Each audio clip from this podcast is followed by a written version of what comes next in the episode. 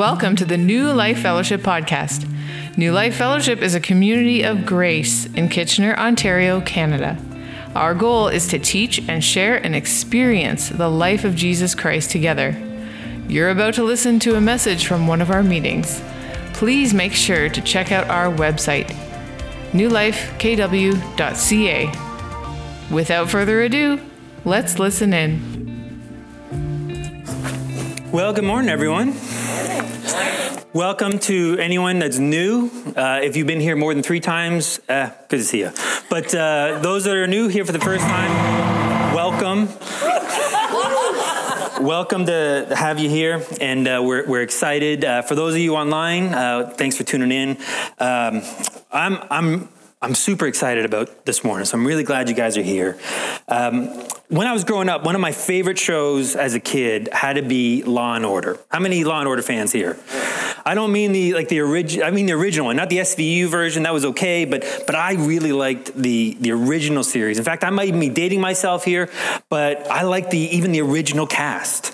You had you had obviously Lenny Briscoe. Everyone remember Lenny Briscoe, the detective?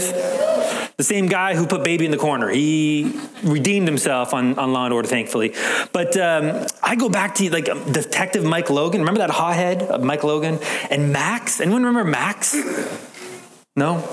Adam Schiff, the DA, he was great. I love that character. Anyway, so uh, the, the show was as formulaic as all get out, as you can imagine right it was uh, they, they, would have uh, you know really two shows in one the first 30 minutes was all about the, the detectives and how they're they're investigating the crime and then the second half of the show was all about how they prosecuted them right and so these are their stories right now we got that sound right that iconic sound right I just love that sound, right? I just, but every time I hear that sound, I think of one word in particular, and that word is conviction. And, and conviction is, is, a, is a harsh term, right? It's not a, even the word itself is not soft like gentleness or kindness.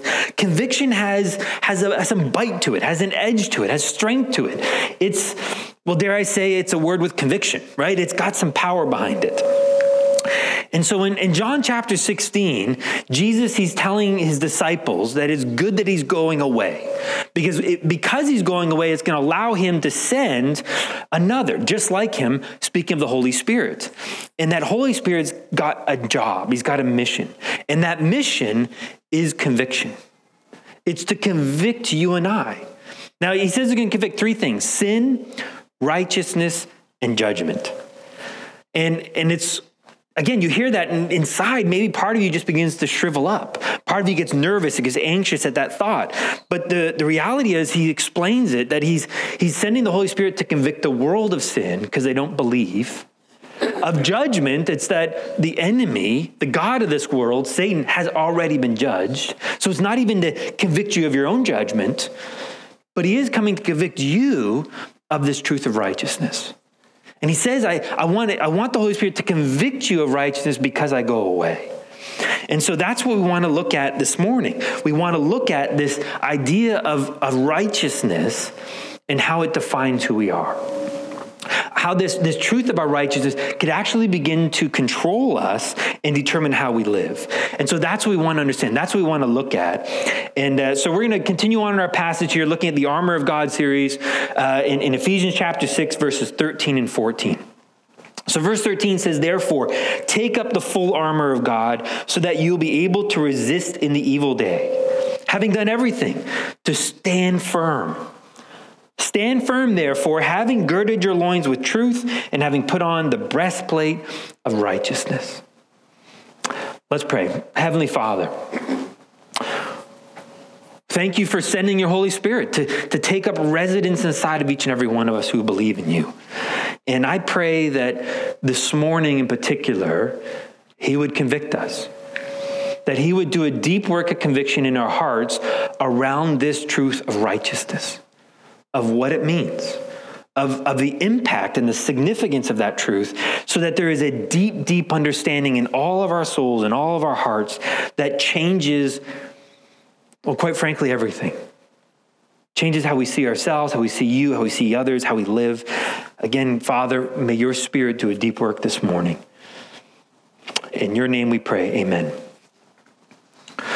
Well, if, if you're a, a, Bible scholar of any sorts and you, you can name all six pieces of armor, uh, good for you. That's probably better than I could have before I studied this passage. Uh, but if you look at it, there's, there's, there's a kind of a two sections here. There's three parts of armor that Paul refers to as having put on, and then three parts of armor he says take up.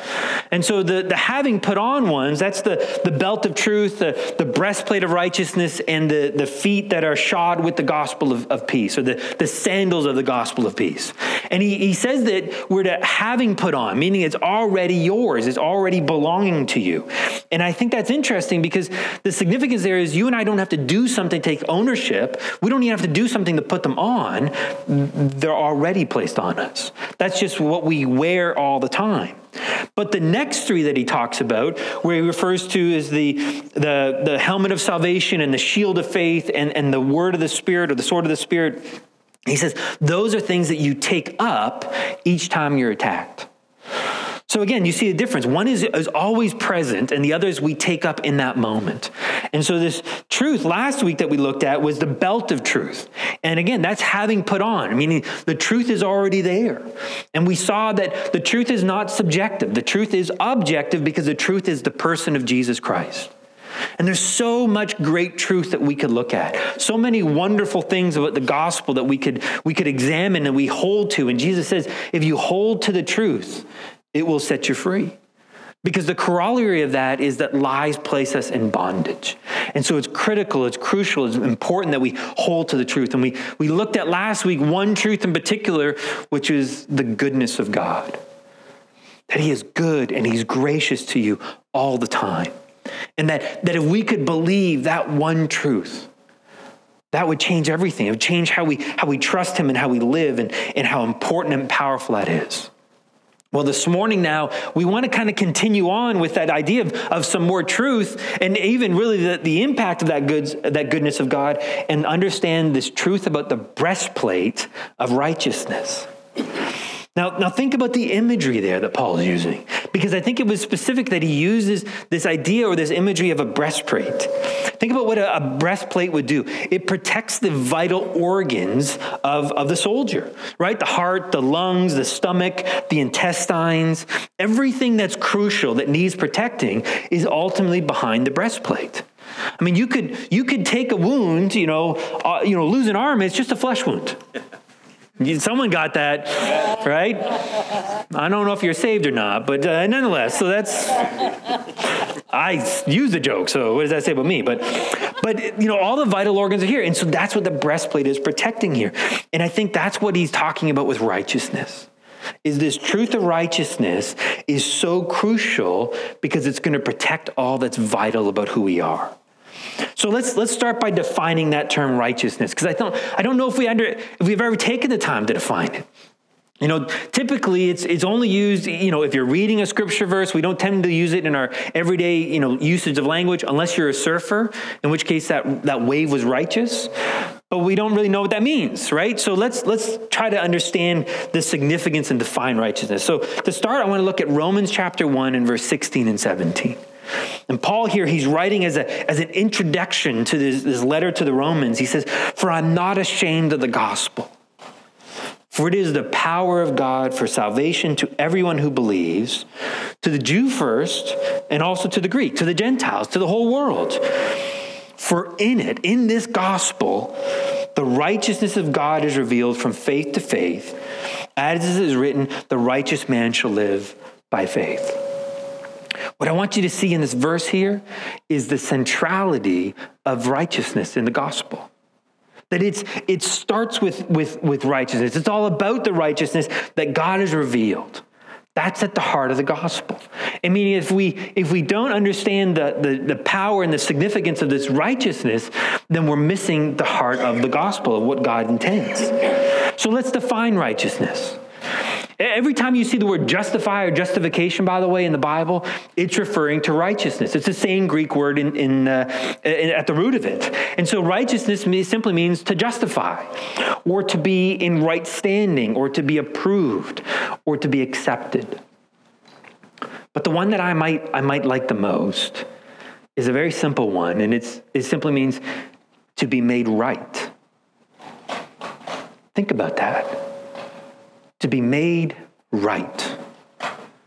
Doesn't that, doesn't that truth begin to just sort of bring some peace and some calmness to your soul right away? This knowledge that you've been made right.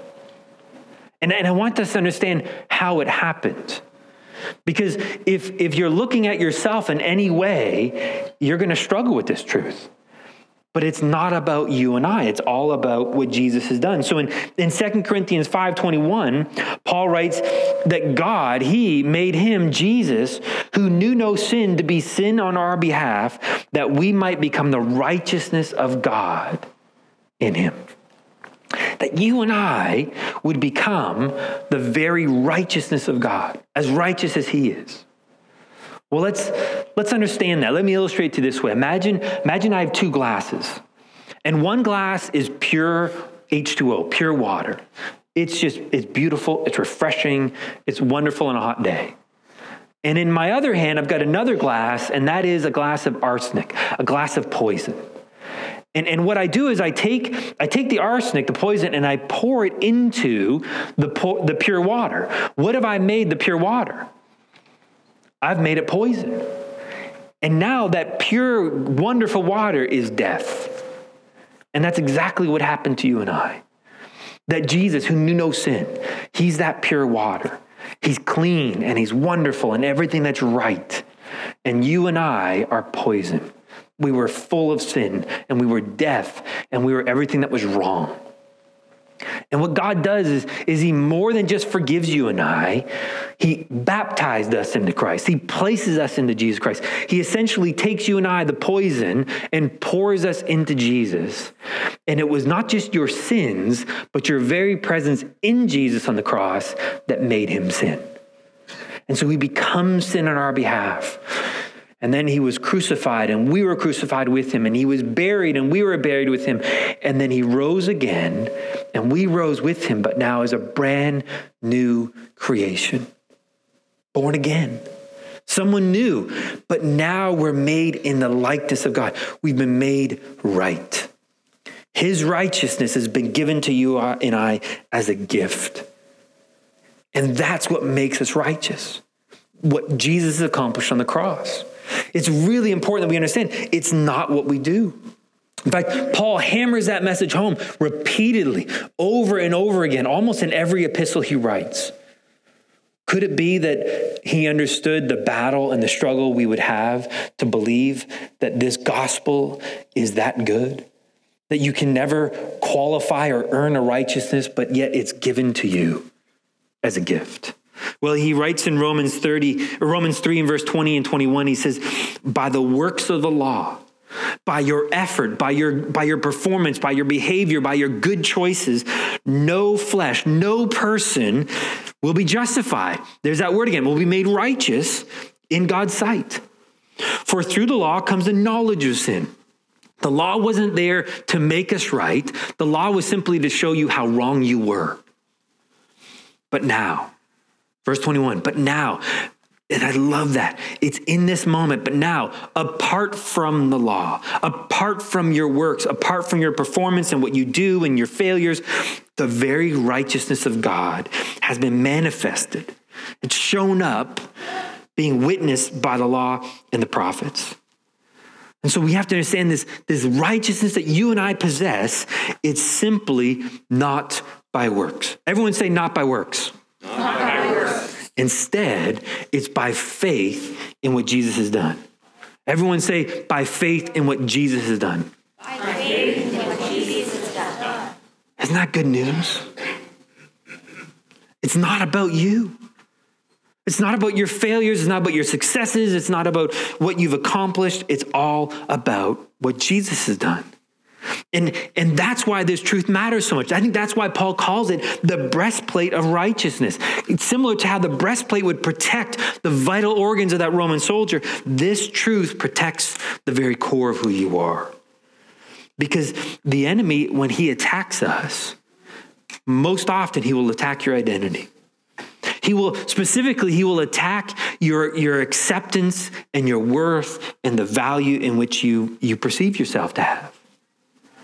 And so we have all these, these doubts and all these questions. Am I too much?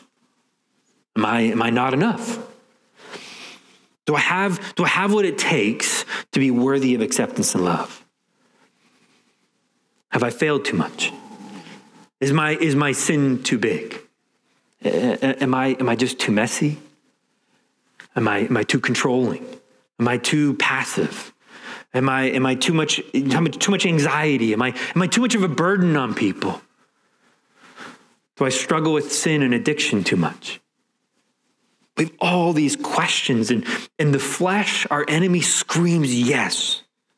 Yes, you'll never be enough. You'll never be loved. You'll never have value unless you work harder, unless you got your life sorted out, unless you did more and more and more.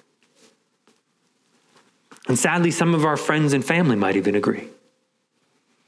You're just not seemingly pulling enough of, pulling your weight. You, you, got you got to got to accomplish more. You got to overcome this struggle and overcome that struggle, and and and we're just getting this cycle.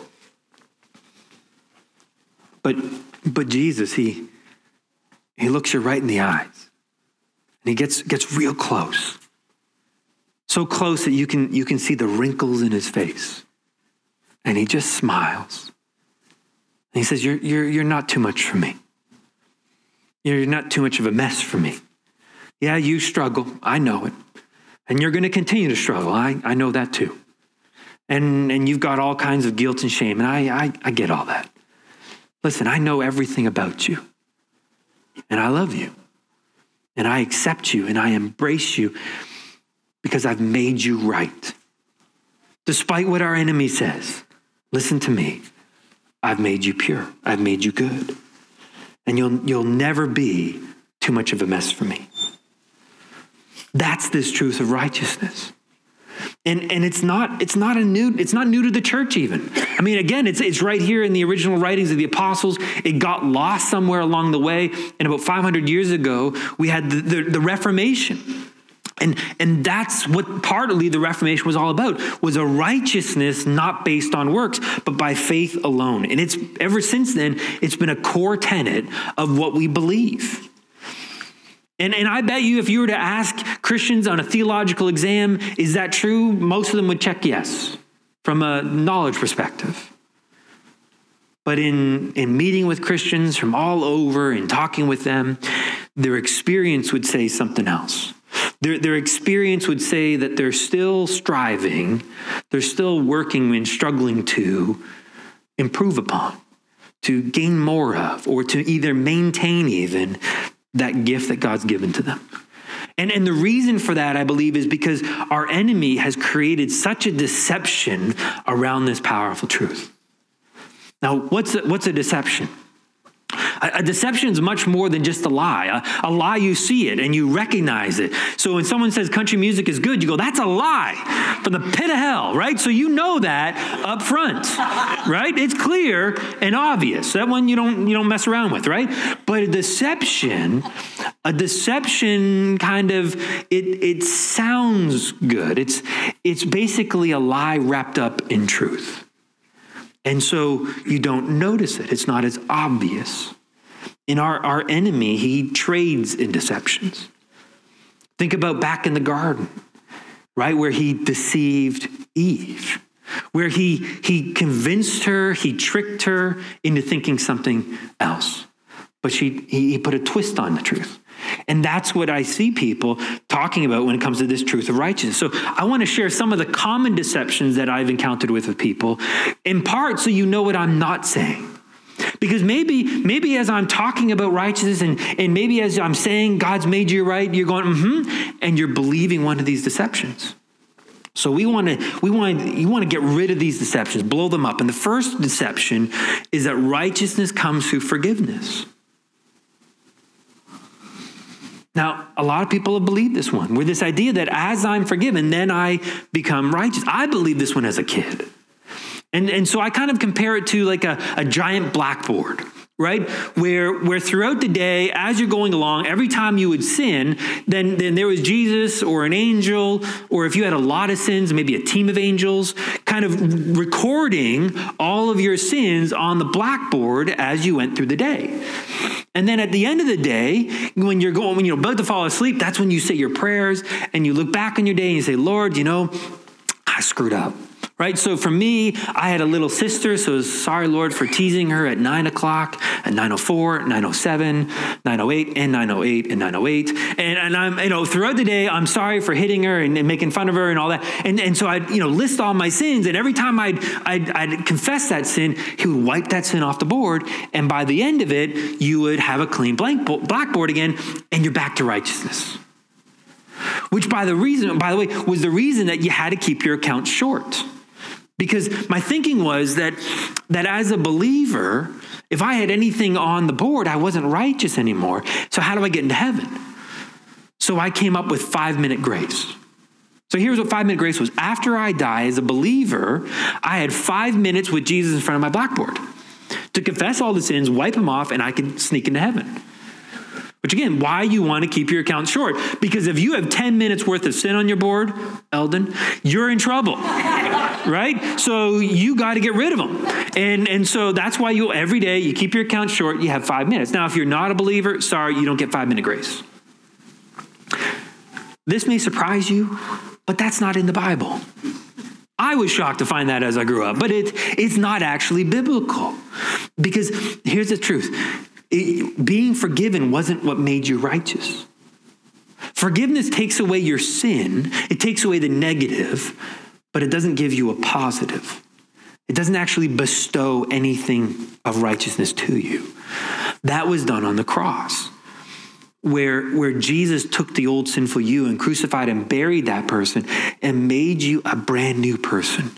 You're not the sinner that you were born when you arrived here on planet Earth. You're now a saint a holy one, someone entirely different in the core. And that's who he's made right. That's who he's made pure. And, and that leads us into the next deception the deception that God sees me through a filter. Or, or he doesn't see me, he sees Christ in me, or he just sees me as if I'm righteous. this is the idea basically where, where he knows you're not, but he just pretends you are. He just he doesn't quite see you. He, you know, the cross or Jesus is in front of you, and he, it's filtering out all the bad parts of you. But really, at the core of it, he doesn't see you.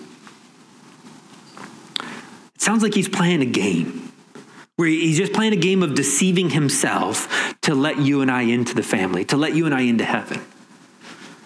But think about it. This is the God who knows everything about you, who, who knows the number of hairs on your head he knows all the things that you've done, all the things that have been done to you, all the things that you're going to do. But even more personally, He knows all the thoughts that you've had, are having, and will ever have. He knows you better than you know yourself.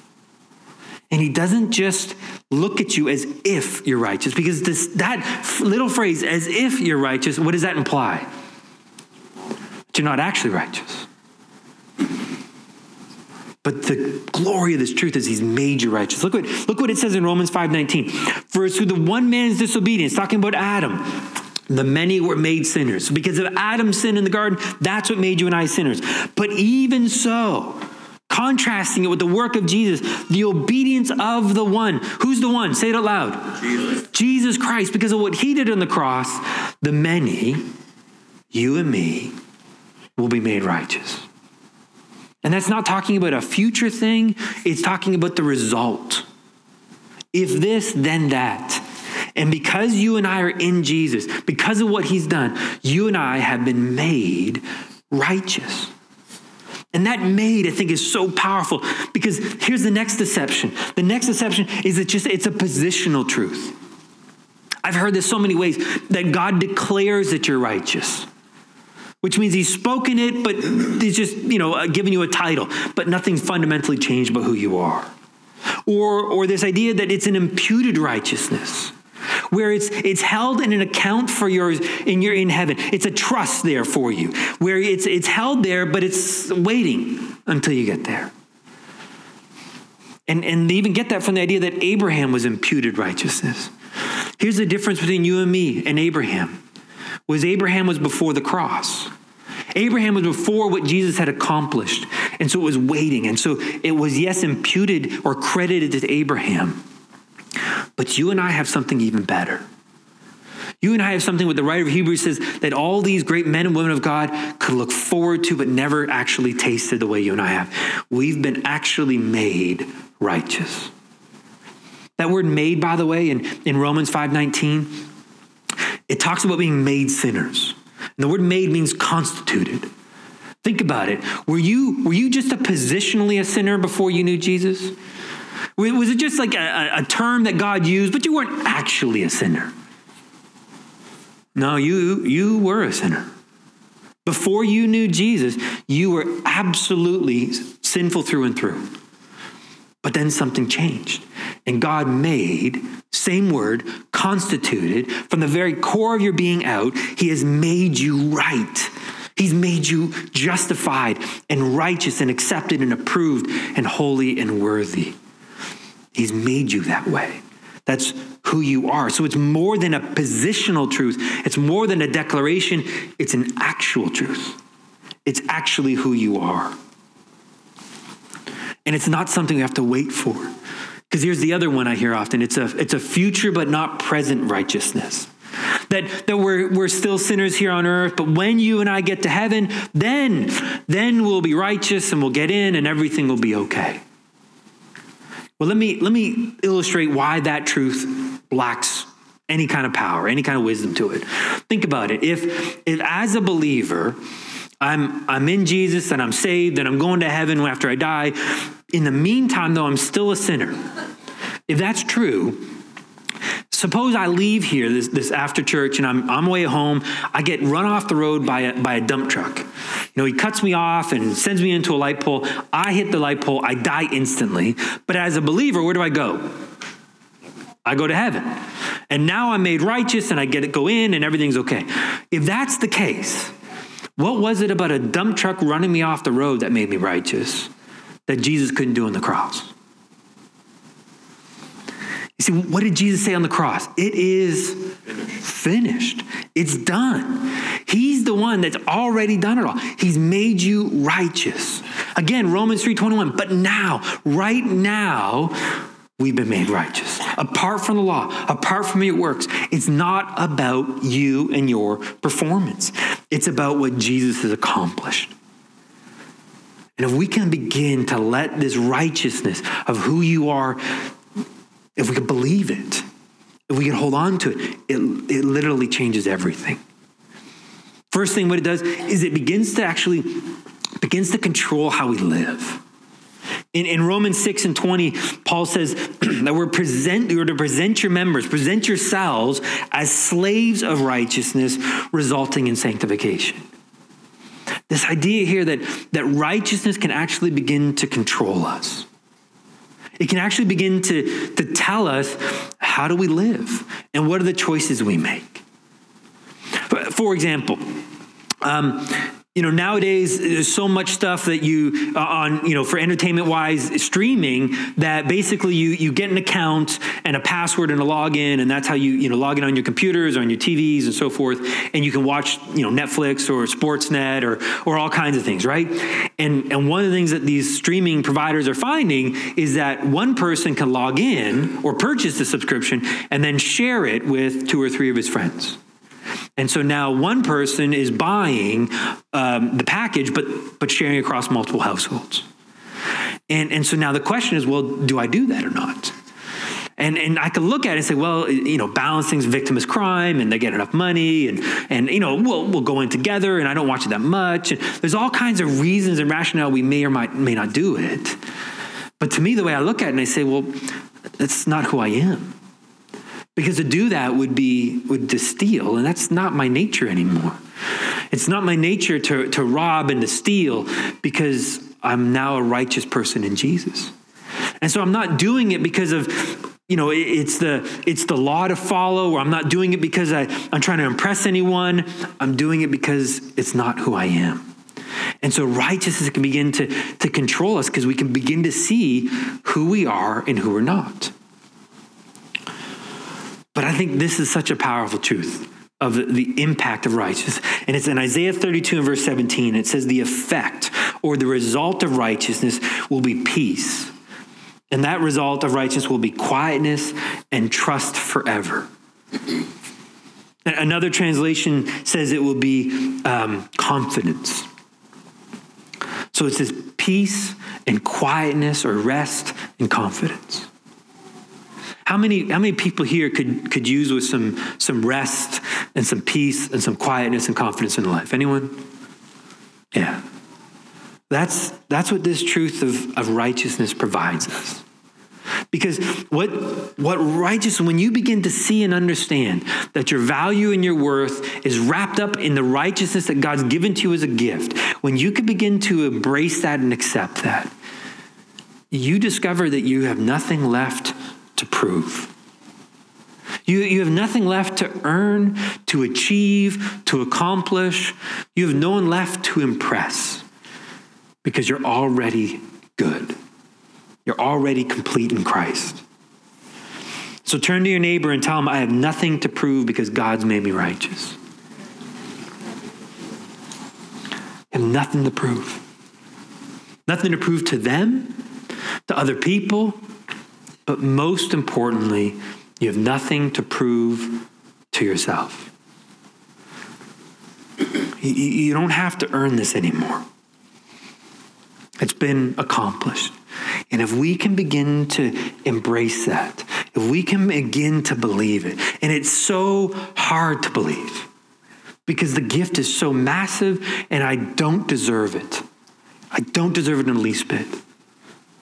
But that's why it's called grace. It's, it's, it's a gift that we did not earn. And, and some people some people fear that if we can if we embrace this truth that will lead to passivity. That suddenly you're like well then there's nothing to do. If i got nothing to prove and uh, then i'm why bother? Why bother showing up? Why bother? Do i have to help out here and there and so forth? But the exact opposite happens. See when you discover you have nothing to prove then you can actually begin to risk because you've got nothing to lose and I think that's what makes us as the church, the most dangerous entity on this planet. Because we're not trying to gain approval from anyone anymore, or we don't need to at least. Instead, now what we can do is we can risk failure. We can, we can risk all kinds of things because of who we are in Jesus. See, when I when I left engineering to, to go into ministry, and to start counseling people. I, I remember having a conversation with God about the idea of that. And in engineering, that's what I grew up with, that's what I was trained with, that's what I was comfortable with. I loved it. And, and I said to God, but God, if I if I go into ministry and if I go into counseling people, I'm now meeting with people. And if you understand engineers, engineers are not people people right? There we don't we don't do well with with other people. You know we do well with computers and robots and and calculus but not people. And now i'm suddenly going to be a counselor and i'm going to meet with people one-on-one and i'm going to i'm going to listen to them as they're sharing their struggles or their their past traumas and and i'm going to offer them a word of counsel and encouragement. That's terrifying. And so i said god but but what if i fail what if I fail to accurately portray your word? What if I fail to accurately tell them what you want to say to them in that moment? What if I fail? And you know what he said to me? He says, It's not if, it's when. Not comforting words, not at all. And so I began to feel more terror, more weight, more pressure because there's a big part of me that says, I gotta be perfect. I gotta be perfect. Because if I'm not perfect, then I can answer shame.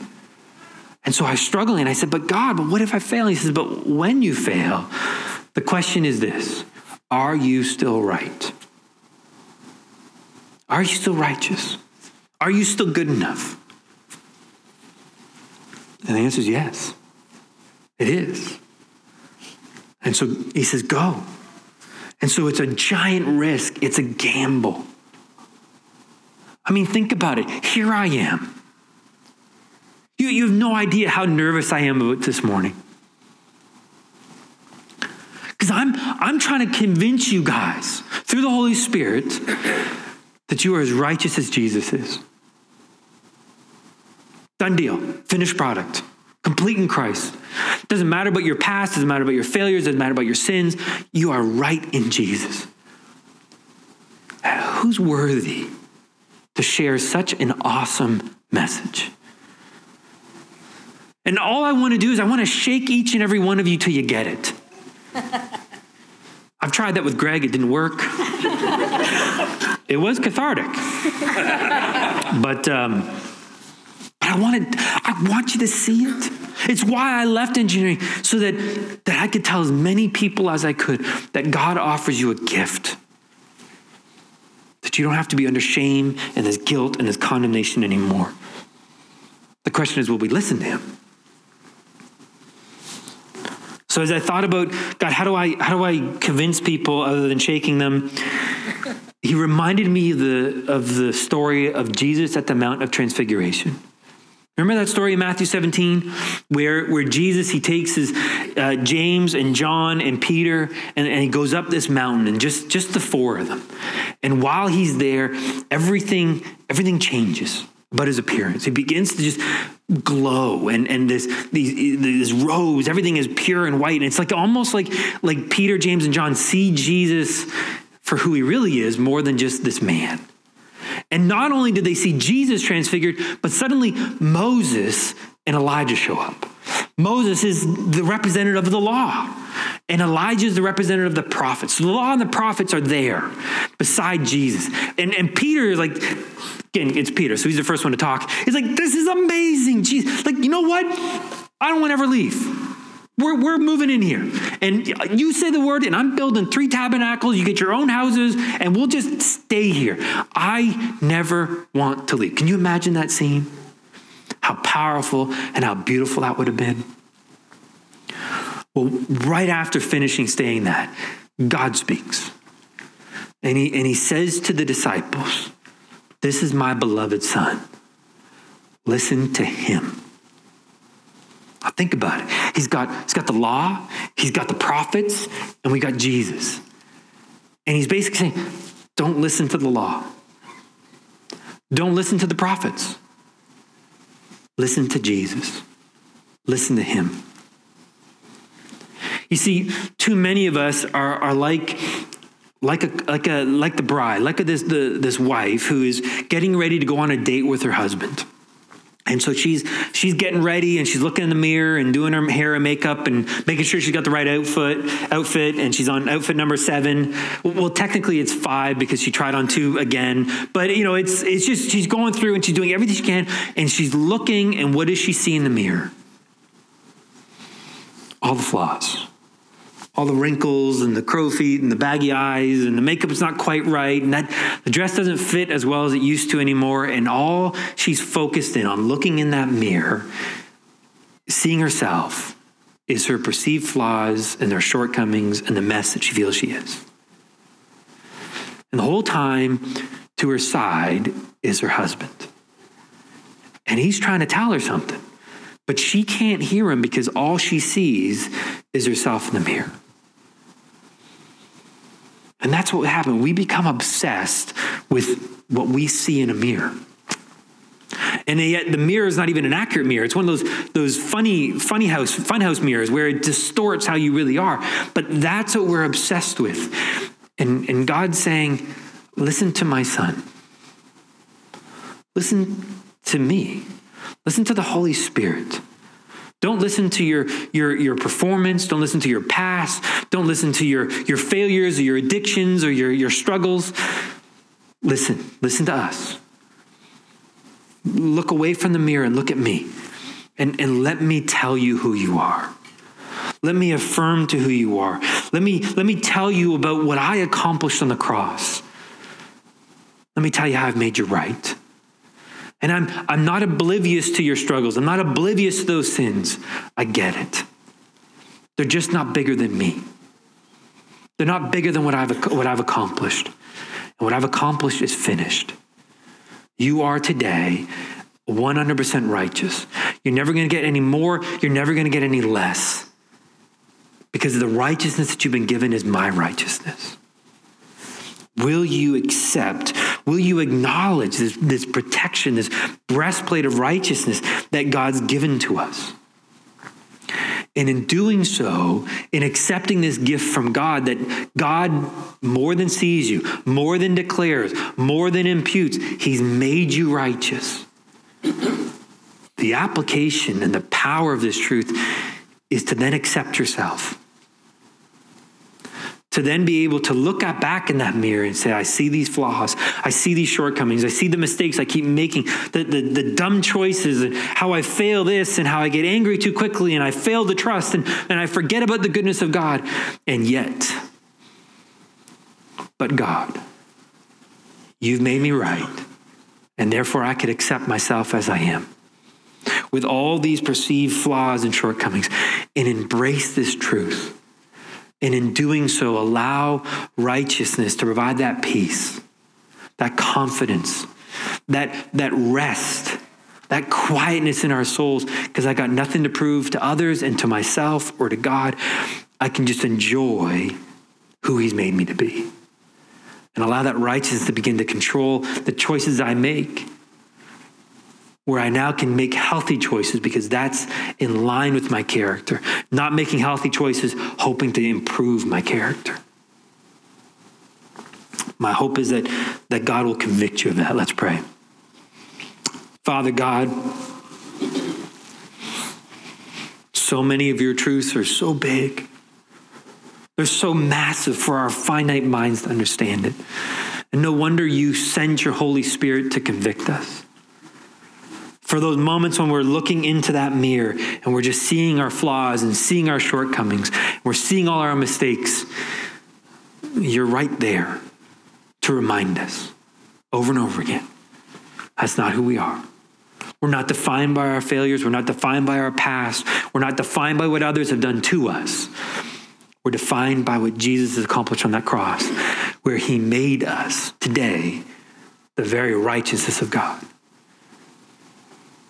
I pray, Lord Jesus, that you would, you would convict us and convince us of that truth in such a powerful way that we would risk it, that we would risk that it's true and allow, allow it to impact how we see ourselves and others. We thank you for this wonderful gift. In your name we pray. Amen. You've been listening to the New Life Fellowship podcast. Thanks for joining us. For more great content, please be sure to check out our website, newlifekw.ca, and sign up for our mailing list. Subscribers will receive our The Life in the Apartment ebook that is sure to encourage and bless. Don't forget to follow us on Facebook, Instagram, and subscribe to our YouTube channel to watch the latest services and additional video content. New Life Fellowship is a registered charity that is supported by the giving of partners and friends. All donations will be received. If you would like to donate, donate at newlifekw.ca. Your giving is highly valued and appreciated. You are loved. Take care.